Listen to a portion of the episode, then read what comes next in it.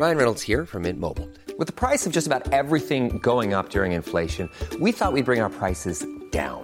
So to help us, we brought in a reverse auctioneer, which is apparently a thing. Mint Mobile Unlimited Premium Wireless. How to get thirty, thirty, how to get thirty, how to get twenty, twenty, twenty, how to get twenty, twenty, how to get fifteen, fifteen, fifteen, fifteen, just fifteen bucks a month? Sold! Give it a try at mintmobile.com slash switch.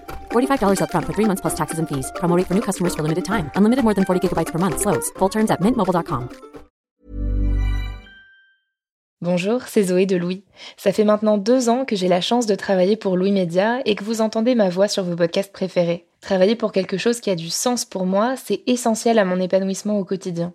Et vous, comment se passe votre relation au travail ? C'est plutôt épanouissant et enthousiasmant ou plutôt boule au ventre et des motivations ? Si vous êtes dans le deuxième cas et que vous comptez chaque semaine le nombre de jours qui vous séparent du week-end ou des prochaines vacances, je vous recommande plus que jamais le parcours Chance, partenaire d'Émotions. Chance est une communauté d'entraide professionnelle pour aider chacun et chacune à trouver sa place dans le monde du travail. La communauté Chance a une méthode unique qui a fait ses preuves. La première étape, c'est celle du bilan de compétences. En trois mois seulement, vous allez pouvoir redéfinir vos objectifs pro et renouer avec ce qui vous anime vraiment, avec l'aide d'un coach professionnel qui vous sera dédié. La deuxième étape, c'est celle du passage à l'action. Une fois votre projet défini, toute la communauté Chance sera à vos côtés pour donner vie à votre projet. Un collectif hyper engagé, prêt à vous épauler et à vous ouvrir son réseau. Si ce message résonne en vous, je vous invite à vous rendre directement sur le site chance point co pour faire le point gratuitement avec un conseiller et changer ce qui ne va pas ou plus dans votre vie pro. Bonne écoute. Louis.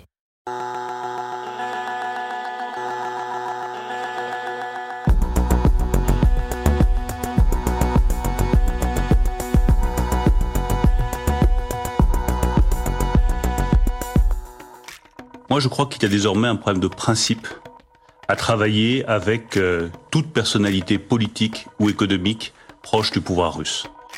premier mars deux mille vingt-deux. J'écoute cette interview du ministre de l'économie Bruno Le Maire en prenant mon petit déjeuner. Ça fait une semaine que la Russie a commencé son invasion militaire de l'Ukraine. Une expression en particulier m'interpelle. Lorsque Bruno Le Maire parle d'un problème de principe. Tout de suite, ça déclenche un débat avec mon compagnon. Quelle est la responsabilité des entreprises dans cette guerre ? Pour lui, une entreprise qui a des salariés a avant tout une responsabilité envers eux. Avant toute chose, elle doit faire en sorte de pouvoir les payer. Moi, je nuance un peu en disant « une entreprise, elle a aussi une responsabilité envers la société », d'autant plus quand il s'agit de multinationales qui font des bénéfices plus importants que le P I B de la moitié de la planète. Cette responsabilité auprès de la société, c'est une responsabilité sociale, environnementale, mais aussi éthique. Dans le cas de la guerre en Ukraine, les entreprises ne peuvent pas faire comme si ça ne les concernait pas. De la même manière que nous, à notre échelle, on peut décider de baisser notre chauffage à la maison, d'envoyer des vêtements et des produits d'hygiène en Ukraine, ou même d'accueillir des réfugiés chez nous. Eh bien, les entreprises aussi. Elles ont ce pouvoir de décider qu'elles ne feront plus affaire avec la Russie et qu'à leur échelle, elles luttent contre une guerre injuste. Dans cet épisode, Clara Bayo se demande si les entreprises ont bien un rôle à jouer dans cette guerre et comment elles devraient arbitrer les choses entre leurs intérêts économiques et leur propre éthique. Je suis Camille Maestrachi, bienvenue dans Travail en cours.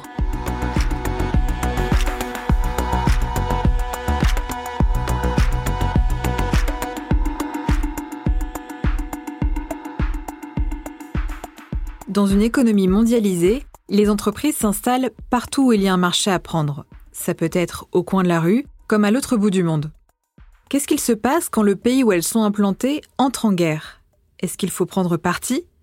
Les entreprises doivent-elles s'engager comme des acteurs politiques ?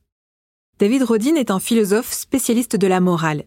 Il a été co-directeur à Oxford de l'Institut de la loi, de l'éthique et du conflit armé. En deux mille quatorze, il a aussi fondé un cabinet de conseil aux entreprises sur les questions d'éthique. L'histoire de l'éthique de la guerre est très ancienne. Ça remonte à la pensée chrétienne, avec Thomas d'Aquin et Saint-Augustin. C'est une histoire passionnante. Je dirais que c'est bien plus récemment que l'on a commencé à penser aux responsabilités des entreprises en temps de guerre. Et c'est très intéressant parce qu'il y a en fait très peu de recherche à ce sujet. Alors, quel est le devoir moral des entreprises en temps de guerre ? Comment prennent-elles leurs décisions pour rester éthiques face à une situation exceptionnelle et souvent inattendue ? En deux mille onze, la guerre civile éclate en Syrie. Le cimentier français Lafarge vient de construire une usine qui lui a coûté plus de six cents millions d'euros. Il espère la rentabiliser. L'entreprise fait aussi le pari qu'il faudra un jour reconstruire le pays et que son activité y contribuera. Alors Lafarge décide de rester, quand d'autres entreprises, poussées par les sanctions internationales, quittent la Syrie. Mais des groupes armés s'emparent de la région où l'usine est implantée. En deux mille treize, l'organisation État islamique s'y installe. Oui, bonjour. Bonjour, madame. J'ai rendez-vous avec monsieur Bourdon. Oui, allez-y, je vous en prie. Vous êtes madame Bayo. William Bourdon est avocat en droit pénal des affaires et en droit pénal international. Il est aussi le président fondateur de l'association Sherpa, qui s'était constituée partie civile en deux mille dix-huit lors de la mise en examen de Lafarge pour financement du terrorisme et complicité de crimes contre l'humanité. Voilà une entreprise qui est installée dans une zone qui est le nord de la Syrie, à une époque, deux mille treize deux mille quatorze, où on sait ce dont est capable, sont capables les groupes terroristes. Il y a des vidéos qui circulent dans le monde entier. C'est pas une petite P M E du coin de la rue, c'est une des plus grandes entreprises européennes, euh, dotée de conseillers géopolitiques, de déontologues, donc ils savent très bien ce qu'ils font. Ils peuvent pas plaider la méprise, l'ignorance ou la distraction. Et ils ont pris la main dans le sac euh, de, euh, d'avoir versé des sommes en connaissance de cause à des groupes terroristes euh, pour assurer la pérennité de l'entreprise et le retour sur investissement. On est là dans le summum du cynisme. Le cimentier est accusé d'avoir versé au total treize millions d'euros à des groupes terroristes, y compris à l'État islamique, pour maintenir l'activité de sa cimenterie. Pour éviter ce genre de scandale, la France a renforcé son arsenal législatif en deux mille seize en votant la loi Sapin deux. Cette loi, pensée pour prévenir et détecter la corruption, a fait émerger la notion de compliance. La compliance, ce sont tous les processus pour s'assurer qu'une entreprise, ses dirigeants, ses salariés, respectent les normes juridiques et éthiques qui leur sont applicables. Mais est-ce qu'il n'y a que l'appareil législatif pour motiver les entreprises à faire ce qui est juste ? Car être éthique peut leur coûter très cher. En tant qu'entreprise dans un système capitaliste, est-ce qu'il n'y a que la contrainte de l'État pour les faire agir contre leurs intérêts purement économiques ? There's this famous article by uh, the American economist Milton Friedman who said the moral responsibility of business is to maximize their profits. Il y a ce très célèbre article de l'économiste américain Milton Friedman qui disait « La responsabilité morale des entreprises, c'est de maximiser leurs profits ». Et pendant longtemps, c'est ce qu'on a vraiment cru. Les gens pensaient « Oui, les entreprises existent simplement pour faire de l'argent ». Et tant qu'elles respectent la loi, elles n'ont pas à se soucier d'autre chose. Je pense que ces cinq dix dernières années, il y a eu un changement de paradigme et on a vraiment commencé à comprendre, avec l'urgence climatique et beaucoup d'autres choses, que ça crée une dystopie totale quand vous permettez à de puissantes multinationales de ne s'intéresser qu'à la maximisation de leurs profits.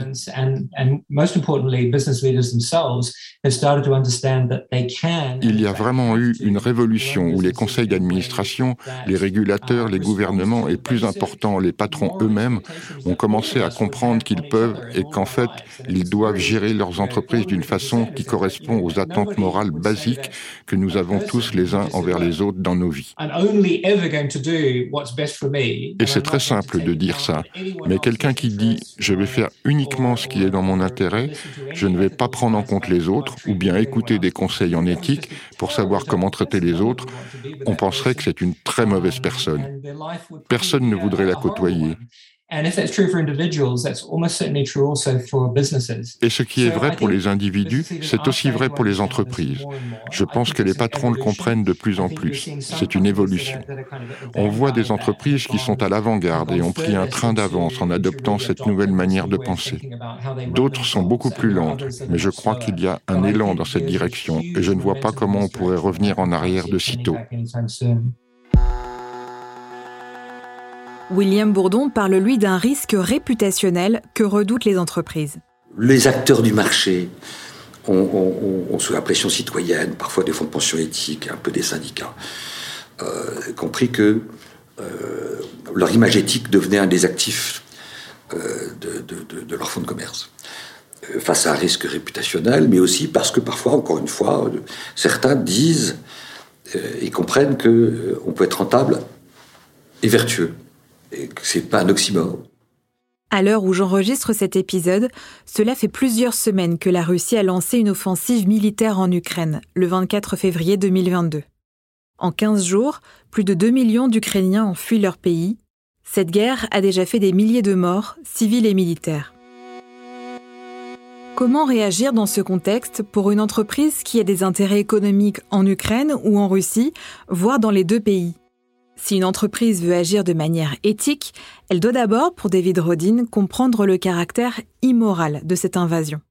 In many cases, there is very, very clear wrongdoing on, on both sides. I mean, you can think of, of many conflicts around the world where, where that's the case. Souvent, les torts sont clairement partagés des deux côtés, et on peut penser à de nombreux conflits dans le monde où c'est le cas. Mais là, c'est assez inhabituel, au sens où les frontières d'un pays ne sont pas respectées. Il y a une invasion d'un autre État. The criteria for having a just cause, so, so which is the first stage of, of, um, of really having a, a justification for fighting a war. Pour avoir une cause juste, qui est le premier critère pour justifier d'entrer en guerre, c'est que vous défendez les droits d'innocents face à une attaque directe et immédiate. Donc, ça veut normalement dire que soit vous combattez contre une guerre d'agression et l'invasion d'un État par un autre, ou alors, exceptionnellement, vous agissez pour protéger des innocents d'attaques par leur propre gouvernement. Et c'est ce qu'on appelle une intervention humanitaire. La Russie ne répond à aucune de ces situations. Et elle n'a aucune cause juste pour déclencher cette guerre. Face à ce constat, pour David Rodin, certaines entreprises ont un devoir moral très clair. The most clear cases are cases where a business may be providing products or services. Les situations les plus évidentes sont lorsqu'une entreprise fournit des produits ou des services au gouvernement russe ou qui contribuent à l'effort de guerre. Ces entreprises ont une obligation morale de cesser immédiatement leur activité, sans quoi elles sont complices d'une guerre illégale et agressive. Prenons l'exemple de Total. Alors que ses concurrents britanniques, américains ou norvégiens décident très vite de quitter la Russie, Total ne bouge pas. Elle ne rompt pas non plus ses liens avec sa société partenaire Novatek. Et pour cause, en Russie, Total trouve dix-sept pour cent de sa production annuelle de gaz naturel liquéfié, une énergie qu'elle veut développer au détriment du pétrole. Alors rester en Russie, c'est rentabiliser ses investissements et conserver sa stratégie sur le long terme. Ce sont d'abord des considérations économiques qui prévalent sur les considérations éthiques. Et il y a des entreprises qui sont plus sensibles à la nécessité d'être fidèles à leurs engagements éthiques que d'autres. Total n'est pas exemplaire de ce point de vue. Il y a des sanctions qui ont été prises à l'échelon de l'Union européenne et à l'échelon français, interdisant euh, toute relation commerciale avec un certain nombre de structures russes, banques et autres, euh, suspectées d'être au cœur de l'appareil poutinien. Total fait partie des entreprises qui collaborent au plus haut niveau avec le clan Poutine. Donc euh, c'est fâcheux que Total se distingue euh, des autres groupes pétroliers qui, eux, assument leur engagement éthique et qui assument aussi leurs obligations. B P, Shell, Exxon, l'italien Eni, le norvégien Equinor se sont décidés à quitter la Russie. Pour être précise, Shell a pris cette décision pour se conformer aux sanctions britanniques. Les autres ont renoncé à leur part dans des projets en commun avec des compagnies pétrolières russes, en l'occurrence des entreprises d'État. Le partenaire de Total, Novatek, est une entreprise privée. Mais l'un de ses principaux actionnaires et administrateurs est un proche de Poutine. À ce stade, l'État français n'oblige pas Total à se retirer, surtout quand les États européens continuent eux d'acheter du gaz au géant russe Gazprom.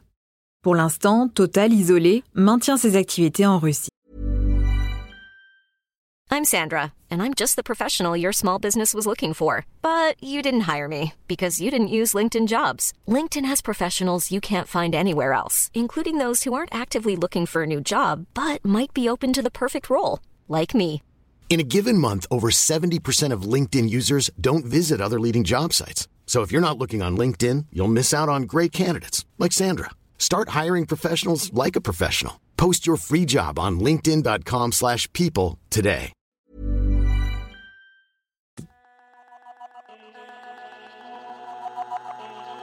À l'inverse, on voit d'autres entreprises plier bagage alors que leurs activités sont moins stratégiques pour l'État russe et qu'elles ne sont pas visées par des sanctions, comme Apple, Airbnb ou Ikea.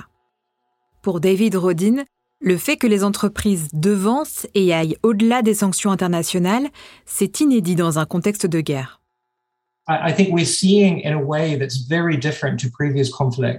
voit, et c'est très différent des précédents conflits, les entreprises se positionner et non seulement dire « Ok, qu'est-ce que le gouvernement nous demande de faire ou ne pas faire en termes de sanctions légales ?» mais de dire aussi « Qu'est-ce que je suis censé faire simplement en tant qu'entreprise éthique et responsable ?» Et ça, je pense que c'est un véritable changement. Il y a bien au moins un précédent dans l'histoire. Dans les années quatre-vingts, deux cents grandes entreprises, comme Coca-Cola par exemple, s'étaient volontairement retirées d'Afrique du Sud pour envoyer un message fort au public contre l'apartheid. Pour William Bourdon, un tel boycott peut être très puissant et pourrait avoir un impact fort en Russie à cause du mélange entre acteurs politiques et acteurs économiques. Vous savez qu'en Russie, c'est ça aussi qui est, qui, qui est sans précédent, c'est que les mêmes qui sont des grands acteurs privés ont aussi souvent des responsabilités politiques, sont membres de la Douma, l'Assemblée nationale euh, russe, et c'est cette confusion entre les forces de l'argent et la responsabilité politique euh, qui peut-être nous laisse un peu d'espoir sur le, le, les leviers que la communauté internationale essaie de trouver aujourd'hui. Pour David Rodin, si les entreprises veulent s'engager et se positionner, elles doivent le faire en respectant les principes de la guerre juste. Elles doivent dans ce cas être éthiques jusqu'au bout et pas seulement par souci d'image. C'est clairement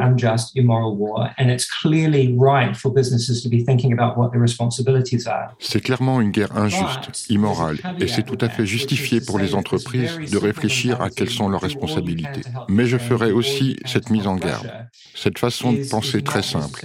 Faites tout ce que vous pouvez pour aider l'Ukraine, ou faites tout ce que vous pouvez pour aider la Russie, n'est pas forcément la bonne réponse.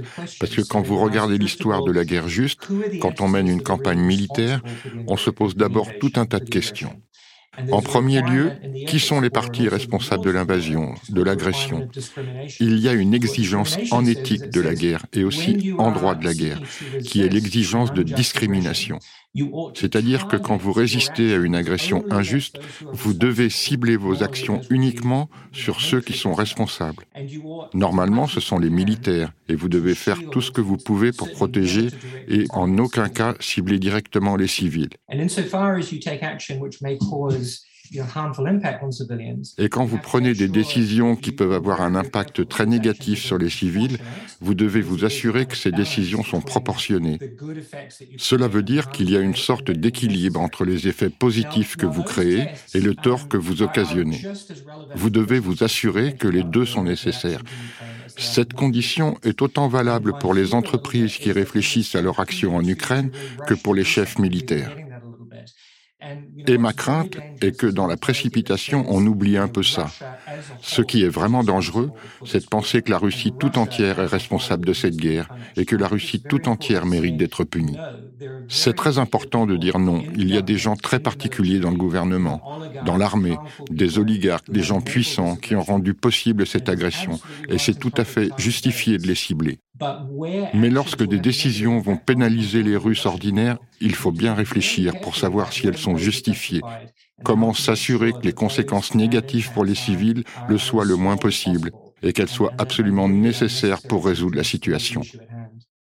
Un juste équilibre entre pénaliser les responsables et punir le moins possible des civils innocents. Ce que dit David Rodin, c'est qu'on ne s'improvise pas acteur d'une guerre. Les entreprises sont de fait dans ce conflit. Elles ont un pouvoir énorme. Mais entre continuer ces affaires comme si de rien n'était, ou au contraire agir de manière très forte pour répondre à une pression médiatique, il y a des choix à faire pour respecter les critères de la guerre juste. C'est-à-dire réfléchir à toutes les conséquences de ces actions, que l'on décide de partir ou de rester. Par exemple, pour une entreprise, se conformer à l'éthique peut être de suspendre ses activités, mais de continuer à payer ses salariés, comme le font Ikea ou McDonald's. Une solution qui est gérable pour ces multinationales, et ce sur le court terme. Mais c'est sur le temps long que sera éprouvée l'éthique des entreprises dans cette guerre.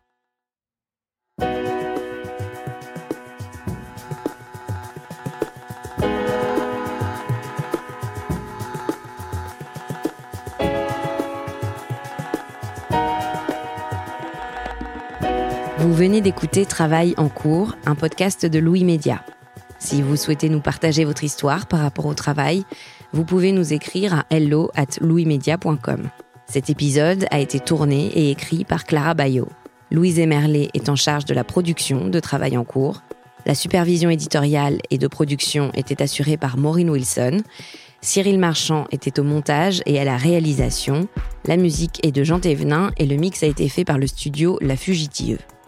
Vous pouvez nous retrouver là où vous avez l'habitude d'écouter vos podcasts, Deezer, iTunes, Spotify, SoundCloud. Vous pouvez aussi nous laisser des commentaires et des étoiles. Et si l'épisode vous a plu, n'hésitez pas à en parler autour de vous. Et si vous aimez ce podcast, découvrez les autres podcasts de Louis, Émotions, Le Book Club, Injustice, Passage. À bientôt!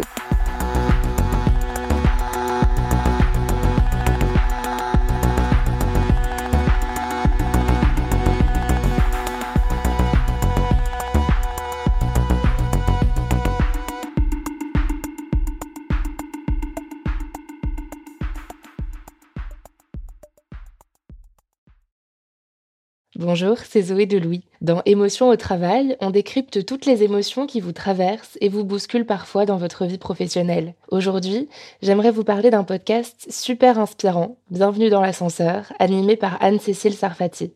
Dans chaque épisode, elle reçoit des personnes au profil varié, médecins, responsables commerciaux, chefs d'entreprise, qui ont su gravir l'ascenseur social. Partis de rien, ils et elles partagent leur parcours, leurs rêves, leurs doutes, leurs émotions dans lesquelles vous vous reconnaîtrez sûrement et donnent des conseils pour oser monter dans l'ascenseur social quand on n'y croit pas pour soi-même. Alors allez découvrir ces belles histoires de réussite en écoutant Bienvenue dans l'ascenseur, disponible sur toutes les plateformes. Merci à Bienvenue dans l'ascenseur pour leur soutien et bonne écoute.